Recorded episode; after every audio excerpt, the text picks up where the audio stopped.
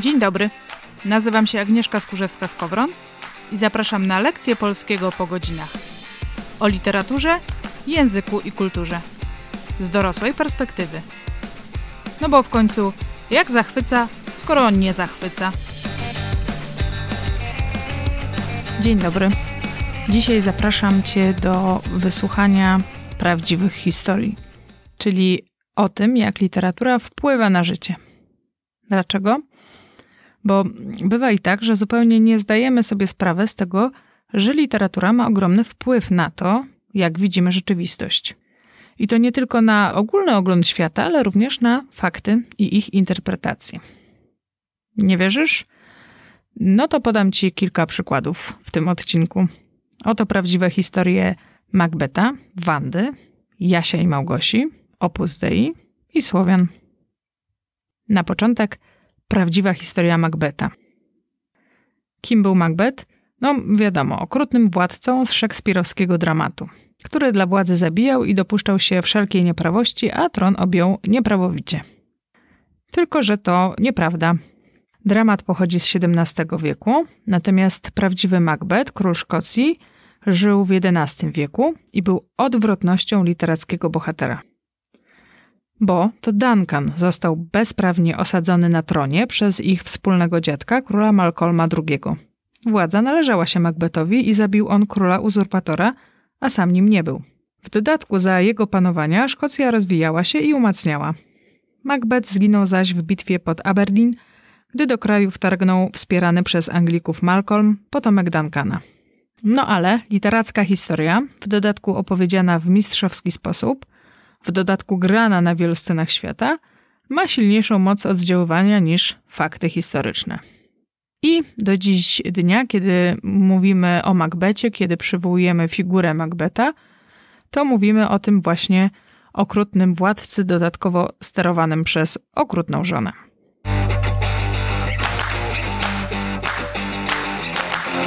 Druga prawdziwa historia to historia Wandy. I wszyscy wiedzą, że Wanda Niemca nie chciała i rzuciła się do Wisły tylko z tego powodu, by ciała swego i krwi polskiej germańską chucią nie skalać. Romantyczna interpretacja średniowiecznej legendy wyryła się w narodową świadomość. Bo jest to właśnie romantyczna interpretacja średniowiecznej legendy, o której po raz pierwszy napisał Wincenty Kadłubek w swojej kronice z XIII wieku. Na kartach tejże kroniki powołał do życia słowiańską władczynię i jej historia okazuje się być nieco inna. Na podstawie podanych przez kronikarza informacji wiemy mianowicie, że Wanda była władczynią piastowską, córką Kraka, jedynaczką. Pojawił się wódz niemiecki, który chciał zdobyć gród Kraka, ponieważ rzekomo ów gród był bez władcy, no bo kobieta nie może być władcą. Niemieccy wojowie, ujrzawszy przygotowaną do boju Wandę, oddali jej cześć jako bogini i odstąpili od walki. Wówczas wódz niemiecki, okryty sramotą, bo go rycerze dla kobiety zdradzili, popełnił samobójstwo, a przedtem rzucił klątwę na swoich rycerzy, żeby pod rządami niewieścimi na wieki pozostawali. Wanda, pozostawszy niezamężną dziewicą, zmarła po długich latach władania bezpotomnie. I koniec historii. Późniejsze kroniki wielkopolskie oraz roczniki Długosza nieco zmieniły wydźwięk legendy. Imię Wanda wyprowadzali od słowa wenda, czyli wędka. Miała bowiem tak swoją urodą przyciągać, łowić mężczyzn lub od plemienia Wandalów. Władczyni kazali zaś e, owi kronikarze rzucić się w nurt Wisły jako ofiarę bóstwom za ochronienie grodu. Natomiast za tę do dziś obowiązującą wersją legendy, w której Wanda rzuca się do Wisły, bo nie chce Niemca, odpowiada XIX-wieczna dramatopisarka Tekla Łubieńska. Napisała dramat Wanda, w którym właśnie w ten sposób przedstawiła historię legendarnej władczyni. Dramat został wystawiony po raz pierwszy w 1807 roku i cieszył się ogromnym powodzeniem. Tak ogromnym, że do dzisiaj żyjemy w tej wersji XIX-wiecznej legendy. Hmm, można powiedzieć, że w legendarnej wersji legendy.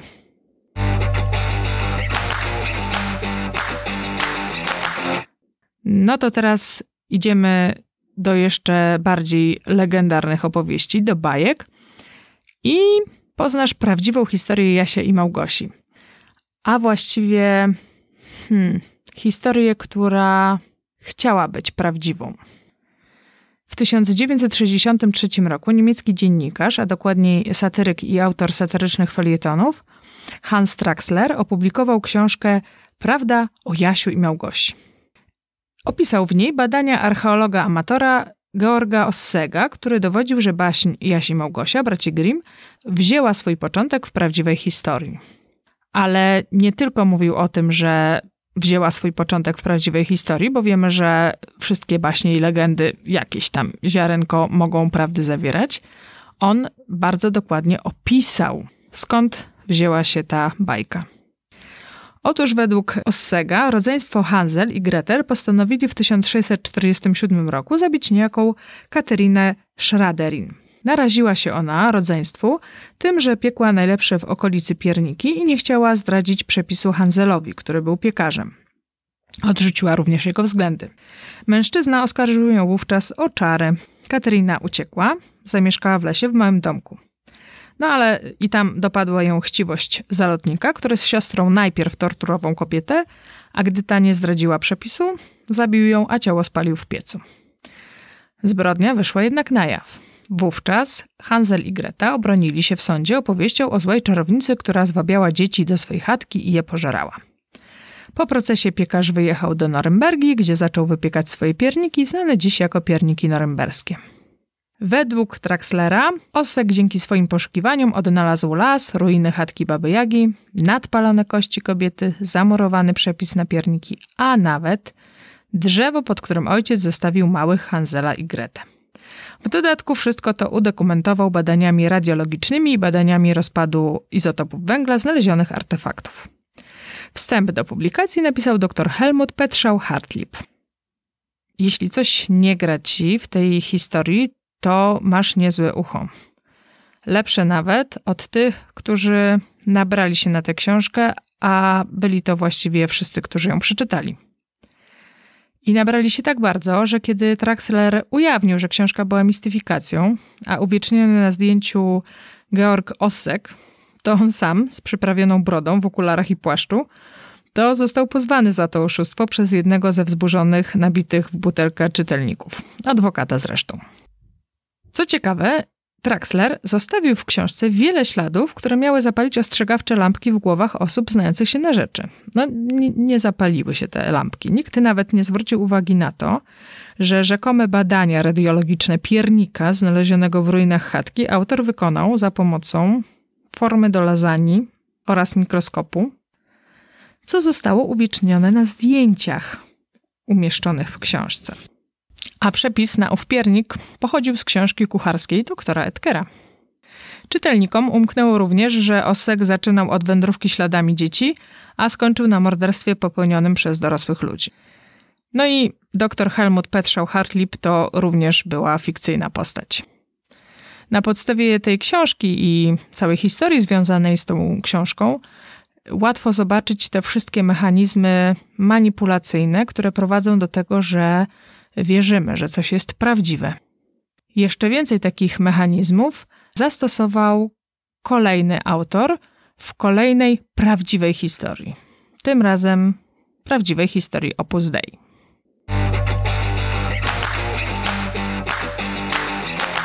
Kot Leonarda da Vinci, Dana Brauna to bestseller, wiemy. Ja natomiast uważam, że najważniejsza jest tam nie tyle akcja i cała historia, a sposób jej przedstawienia. To zaś sprawiło, że ułożona przez Dana Brauna interesująca opowieść stała się dowodem na ogólnoświatowy spisek kościelny prowadzony przez Opus Dei. Spisek ten e, miał na celu ukryć tajemnicę świętego Grala, czyli istnienie potomków Jezusa, tych, którzy są z jego krwi, i zdyskredytować seksualność jako taką. Dan Brown w sposób naprawdę wyśmienity tak żongluje w książce faktami, ich interpretacjami, pomysłami obalonymi przez badania historyczne, a tu powracającymi jak bumerang, fikcją literacką, że tworzy wrażenie powieści historycznej, a więc takiej, w której na tle prawdziwych wydarzeń toczy się fikcyjna akcja.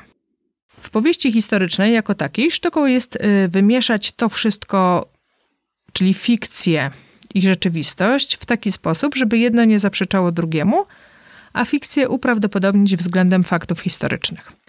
Natomiast Dan Brown wybrał inną drogę, cały czas posługując się technikami manipulacyjnymi. I podam tutaj przykład dwóch takich najbardziej widocznych. Pierwsze polega na ciągłym powtarzaniu, że coś jest faktem, coś jest prawdziwe i że można to sprawdzić. I w ogóle cała książka zaczyna się od strony z napisem, ogromnym napisem fakty. Większość czytelników jednak nie sprawdzi, a zapewnienia autora o prawdziwości bierze za dobrą monetę, no bo wszak nie będzie się ów autor narażał na zarzuty kłamstwa później, prawda? A co jeśli jednak ktoś powie sprawdzam? I było takich wielu. Okazało się, że naprawdę w wielu miejscach owe fakty, o których pisze Brown, albo nie miały miejsca, albo została im nadana jedna z interpretacji, którą podano za pewnik. Co na to sam autor? Sam autor zazwyczaj bronił się w ten sposób, że to przecież fikcja literacka, książka i że to narrator mówi, a nie on. Natomiast wrażenie prawdziwości mimo wszystko w wielu pozostało. Na podobnej zasadzie działa wciąż żywa wiara w teorię Wakefielda na temat wpływu szczepionek MRR na występowanie autyzmu. Bo ta y, teoria została obalona, wykazano oszustwo w jego badaniach, ale tam, gdzie ziarno wątpliwości padło na żyzny grunt, wątpienia w naukę, w zasadność szczepień, rośnie bujnie. I podobnie tu. Kto ma wątpliwości co do natury Kościoła katolickiego, u tego zasiane ziarenko nie obumrze a że nie sprawdzi źródeł historycznych, no bądźmy szczerzy, kto ma teraz czas na czytanie naukowych cegieł, oprócz samych naukowców. Drugą, często używaną strategią autora kodu jest posługiwanie się presupozycjami i takimi konstrukcjami narracyjnymi, które nawet w przypadku nieukrywania wątpliwości prowadzą jednak do uznania przedstawionych wydarzeń za prawdziwe. I tak, dosyć często w powieści znajdujemy bardzo długie i szczegółowe opisy wydarzeń, rzeczy czy miejsc. One są naprawdę długie i szczegółowe, niczym opisy przyrody w Nadniemnem. Równie często te opisy zaczynają się słowami mówi się, mówi się, że, bardzo prawdopodobne, niektórzy uważają itd. Tak Czytelnik zaczyna więc z przeświadczeniem, że jest to pewna propozycja. Ale pod naporem szczegółowych informacji wyliczanych przez cały długi akapit, gubi się owo podejście i czytelnik kończy przekonany, że to prawda. Wszak same fakty, liczby, daty. A narrator powieści wszędzie szuka znaków, nawet tam, gdzie ich nigdy nie było. I tu taka ciekawostka pochodząca z e, komentarza Jean-Michela Maldame, e, dominikanina, do właśnie owych faktów zawartych w kodzie Leonarda da Vinci, na jednej ze stacji drogi krzyżowej z kościoła w René-le-Château ojciec Sunier polecił umieścić napis Christus AOMPS Defendit, co oznacza skrót AOMPS. Jest to zapis bardzo często spotykanego wezwania Ab omni malo populum suum, które oznacza niech Chrystus broni swój lud od wszelkiego zła. Była to inskrypcja powszechnie stosowana. W powieści Dana Brauna została ona natomiast odczytana w następujący sposób – Antiqui ordo mystique prioratus Sionus. Tłumaczenie tej kuchennej łaciny brzmi Niech Chrystus broni zakonu Syjonu. Koniec cytatu. I znów, znajdzie się wielu takich, którzy mimo faktów powiedzą, może i to nieprawda, ale jeśli coś w tym jest. No, z tym nie da się walczyć, natomiast warto na takie rzeczy również zwracać uwagę. Powtarzam, ziarno wątpliwości zostało zasiane i być może padnie na żyzną glebę.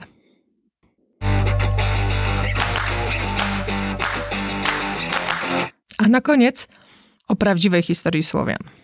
W okolicy każdych świąt chrześcijańskich, zwłaszcza Bożego Narodzenia, w Polsce uaktywniają się obrońcy słowiańszczyzny i prawdziwi lub sympatyzujący z ideą wyznawcy Peruna, Swantewida itd. Tak I pojawiają się wówczas opisy, jakie to świąteczne zwyczaje mają swój pogański rodowód, a ich szczegółowość sugeruje, że albo autor wsiadł w machinę czasu i na własne oczy widział owe obrzędy, albo szczegółowo czytał święte pisma Słowian. I jedno i drugie jest niemożliwe, przynajmniej dzisiaj. Z drugiej strony mamy obrońców chrześcijaństwa, którzy uważają, że jeśli ktoś deklaruje się jako niewierzący, to jest hipokrytą, jeśli obchodzi święta. Prawdą jest, że bardzo wiele, jeśli nie większość obrzędów pozakościelnych związanych z obchodzeniem świąt chrześcijańskich pochodzi z dawnych wierzeń. Właściwie to nie ma takiej religii na świecie, która nie miałaby w sobie jakichś obcych obrzędów pożyczonych od kogoś. I czasami o tym wiadomo, czasami nie. Wiadomo też, że zanim Słowianie, nie tylko Polacy, przyjęli chrześcijaństwo, mieli jakieś swoje wierzenia. Tylko, że nie były one tak ustrukturyzowane oraz opisane jak te greckie, rzymskie, nordyckie. Słowianie mieli jakiś swój panteon bóstw, ale bardzo niewiele o nim wiemy. Gdy czyta się książki dotyczące wierzeń słowiańskich, wszystkie one, te naukowe, są od początku obwarowane stwierdzeniem, że to, co przedstawia się czytelnikowi, to interpretacja autora na podstawie bardzo nielicznych danych archeologicznych lub liczniejszych, ale skażonych przez wieki danych etnologicznych. Najpopularniejsza książka dotycząca słowiańskich wierzeń, czyli mitologia Słowian Aleksandra Gejsztora, też jest taką interpretacją. W dodatku w świetle najnowszych badań archeologicznych i antropologicznych przestarzałą. Co ciekawe, już w 1947 roku, we wstępie do swojej książki Dawni Słowianie, Wiara i Kult, Stanisław Urbańczyk stwierdził, że historia Słowian jest wyłącznie historią rozczarowań, bo w gruncie rzeczy każdy badacz skazany jest na kilka artefaktów, pozostałości w kulturze, które przecież mają swoje wielowiekowe naleciałości, a z tego niewiele da się powiedzieć na pewno. Nawet funkcja słynnego posągu Swantewida nie jest pewna. I co ciekawe, o tej niewiedzy na temat wierzeń Słowian pisał nawet Mircea Eliade, niekwestionowany autorytet badań religioznawczych. Przyczyn takiego stanu rzeczy jest kilka. Jedna z hipotez jest taka, że wierzenia Słowian nie miały jednolitej struktury świętych ksiąg, kapłanów itd. Tak w związku z tym nie miało się co zachowywać. Wierzono w siły natury, w obecność zmarłych, w cykl życia, a gdzie niegdzie pojawiały się pojedyncze bóstwa. Obecne podejście historyków tego okresu mówi: Mamy zbyt mało danych, żeby tworzyć zwartą narrację historyczną na temat Słowian. Posługujemy się szczątkami i właściwie wszystkie szersze wnioski są interpretacjami pojedynczych historyków. Skąd w takim razie wzięło się takie silne przekonanie o panteonie bóstw dorównującym prawie rzymskiemu czy nordyckiemu? Z literatury. Tak. I to właśnie XIX wiek był czasem wzmożonych badań etnologicznych oraz zwrócenia się ku temu, co duchowe przeciw szkiełku i oku. Nie tylko w Polsce. I to literaturze romantycznej zawdzięczamy ten silny zwrot ku słowiańszczyźnie. Tak silny, że właściwie ukształtował naszą narodową wyobraźnię. Ludu wybranego u początków dziejów ludzkości jako wyjątkowego, ludu obdarzonego zmysłem, który przetrwał w folklorze wiejskim do naszych czasów, w którym zachowało się pierwotne czucie, złączenie z naturą w opozycji do przyniesionej z zewnątrz obcej wiary, która tę jedność zrywała. Tak, to wszystko interpretacje romantyczne, w których tkwimy po uszy. Dodatkowo zostały one wzmocnione w okresie PRL-u, gdzie szukano przeciwwagi dla chrześcijańskiej cywilizacji i podkreślano chłopskość narodu polskiego, złączenie z ziemią, naturą, wspólnotą. I idee komunistyczne pasowały tu jak ulał.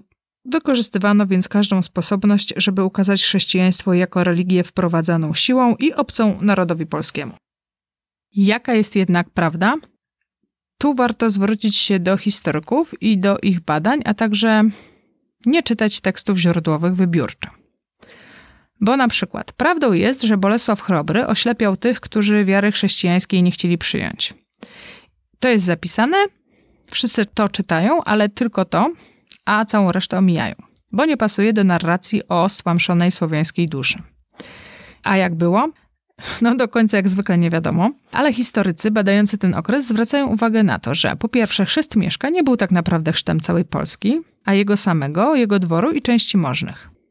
W związku z tym akcja chrystianizacyjna, która oczywiście miała miejsce, była przeprowadzana w ten sposób, że książę zostawiał decyzję poszczególnym przedstawicielom społeczności i to oni podejmowali tę decyzję, czy chcą się ochrzcić, czy nie. W związku z tym możliwa była ewentualna budowa świątyń pogańskich po 966 roku, bo nikt tego po prostu nie zabraniał. No ale Bolesław Chrobry, po tym jak odzyskał tron i chciał zostać królem, musiał się jakoś wykazać. Konsyliacyjna postawa jego ojca była mu nie na rękę, bo on musiał pokazać, że zasługuje na koronę chrześcijańskiego króla. A pokazać to miał niemieckiemu cesarzowi przede wszystkim, a Niemcy, jak wiadomo, nieśli raczej ogień niż kaganek oświaty, jeśli chodzi o szerzenie chrześcijaństwa. I bynajmniej nie wynikało to z zasad samego chrześcijaństwa, a raczej z chłodnych kalkulacji politycznych. Chrobry, nazywany zresztą przez współczesnych mu Wielkim, nie miał zbyt wielu misjonarzy i wojska, by działać na zasadzie niemieckiej, czyli idziemy ławą i nawracamy wszystkich. Postanowił więc działać punktowo i robić pokazówki. I nie z powodu gorliwej wiary, a z powodu pragnienia zostania królem. Te wszystkie makabryczne opisy, które znajdziemy w różnych kronikach, pochodzą właśnie z owych pokazówek. Chrobry zapraszał niemieckich oficjeli, świeckich i religijnych, do większych ośrodków, a potem przygotowywał przedstawienie pod tytułem Jak gorliwy Bolesław chrześcijaństwo w Polsce zaprowadzał i pogaństwo tępił. Przedstawienia te były o tyle słabe, że rzeczywiście ginęli w nich w okrutny sposób zamęczeni ludzie. Bolesław potrzebował też męczennika. Historycy zwracają obecnie uwagę na to, że wysyłając Wojciecha, cenionego przez Ottona III, na misję do okrutnych plemion pruskich, polski książę nie miał żadnych wątpliwości, jak to się wszystko skończy. On wręcz pragnął męczeńskiego zakończenia żywota dla Wojciecha. No i plan mu wypalił. Chrobry miał męczennika chrześcijańskiego, pokazał się jako obrońca chrześcijaństwa i wróg pogaństwa, no i otrzymał koronę. To, że poza głównymi ośrodkami obyczaje pogańskie nadal dobrze się miały i powoli mieszały się z nową wiarą, nie za bardzo mu już przeszkadzało. Warto też zauważyć, że z jakichś powodów Bolesław nie wysłał Wojciecha na misję w głąb swojego kraju.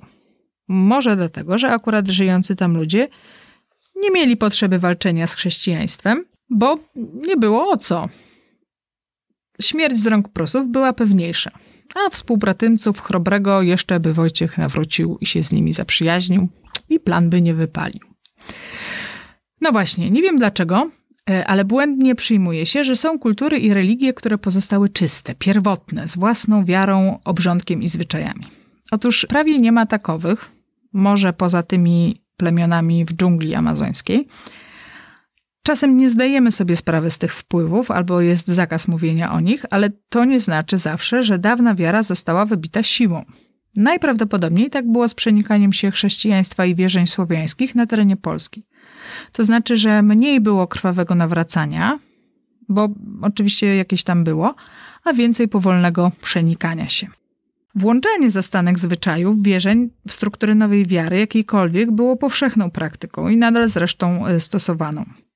W chrześcijaństwie ojcowie Kościoła wprost odwoływali się do filozofów pogańskich, pokazując ile tam jest dobrych rzeczy i że pochodzą one od Boga. I rzecz jasna, nie ma obowiązku zgadzania się z nimi, ale chodzi o zobaczenie tego sposobu myślenia. Później oczywiście, gdy już i tak nikt nie wierzył w stare bóstwa, nie wspominano skąd się zwyczaje wzięły, no bo i po co. Dodatkowo sposób istnienia natury i jej zjawiska, mm, można powiedzieć, że zmuszają religię do wzięcia jej pod uwagę. I tak dzieje się w różnych miejscach świata, w różnych kulturach, a potem okazuje się, że w wielu z nich ludzie wierzą zasadniczo w to samo, tylko w inny sposób jest to opowiedziane. Na marginesie zostawiam temat świętowania daty Bożego Narodzenia, bo to temat szerszy i akurat niezwiązany z literaturą, choć równie ciekawy i pełen różnych mitów oraz niedomówień z wielu stron.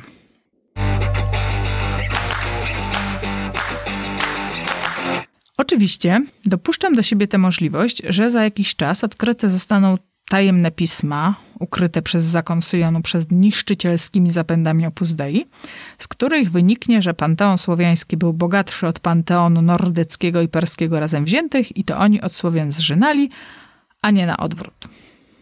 Taka ciekawostka, słowiańskie słowo Bóg pochodzi właśnie z perskiego. Wówczas y, moje rozważania oraz ustalenia historyków, z których korzystałam, stracą swoje znaczenie. Tymczasem jednak pozostajemy przy obecnym stanie wiedzy. No a wiedza wiedzą, literatura i tak zrobiła swoje i rząd dusz przejęła w swoje władanie.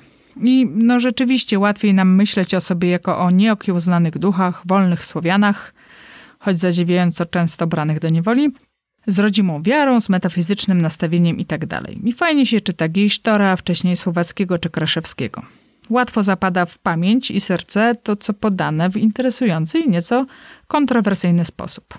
Nadal to tylko, choć okazuje się, że aż literatura. I w tych wszelkich dyskusjach o tym, co pogańskie, a co chrześcijańskie w obchodzeniu świąt Bożego Narodzenia, warto zwrócić raczej uwagę na wymowę tego czasu, kiedy światło zwycięża mrok, na nadzieję, którą ten czas przynosi. Warto się skupić na tym, zamiast wypominać niewierzącym zachowywanie świątecznych tradycji, bo to przecież chyba dobrze, że ci, którzy nie są chrześcijanami, mimo wszystko chcą zachowywać polskie tradycje, a z drugiej strony wypominanie osobom wierzącym, że chrześcijaństwo to obca Słowianom religia narzucona siłą i wszystko, co świętują, jest tak naprawdę pogańskie, jest nieuzasadnione z naukowego, historycznego punktu widzenia. Wiemy tak mało na ten temat, że czasem no, nie jesteśmy w stanie oddzielić tego, co przedchrześcijańskie od tego, co chrześcijańskie. Pomijając fakt, że no właśnie, Słowianie część wierzeń przejęli od Persów czy ludów nordyckich. Warto również zdać sobie sprawę, że przyjmowanie czyichś zwyczajów w swój system religijny nie sprawia z automatu, że jest on fałszywy. Pisałam o tym kiedyś e, już na blogu i mówiłam w tym podcaście, że krytyczne czytanie wpływa na nasze krytyczne myślenie. W odbiorze tego, co czytamy, o czym słuchamy, warto więc wziąć krytyczną poprawkę na to, skąd twórcy literaccy czerpali swoją wiedzę, co im przyświecało podczas pisania i jakie efekty chcieli osiągnąć. Inaczej będziemy się miotać między interpretacjami, co chwila przerzucając się z jednej na drugą, atrakcyjniejszą lub bardziej pasującą do naszego światopoglądu. Dlatego bardzo zachęcam do czytania świadomego i zwłaszcza w przypadku tekstów takich bardzo emocjonujących, bliżej się im przyjrzeć, bliżej przyjrzeć się swoim reakcjom na te teksty. Jeśli to coś, co Cię bardziej interesuje, to zapraszam Cię do sprawdzenia, czym jest Szkoła Świadomego Czytania, którą prowadzę. Być może zechcesz do nas dołączyć. Zapraszam też do zaglądania na blog Wianki Słów, do zaglądania do mediów społecznościowych. No i oczywiście zapraszam do wysłuchania kolejnego odcinka. Dziękując za dzisiaj. Do usłyszenia.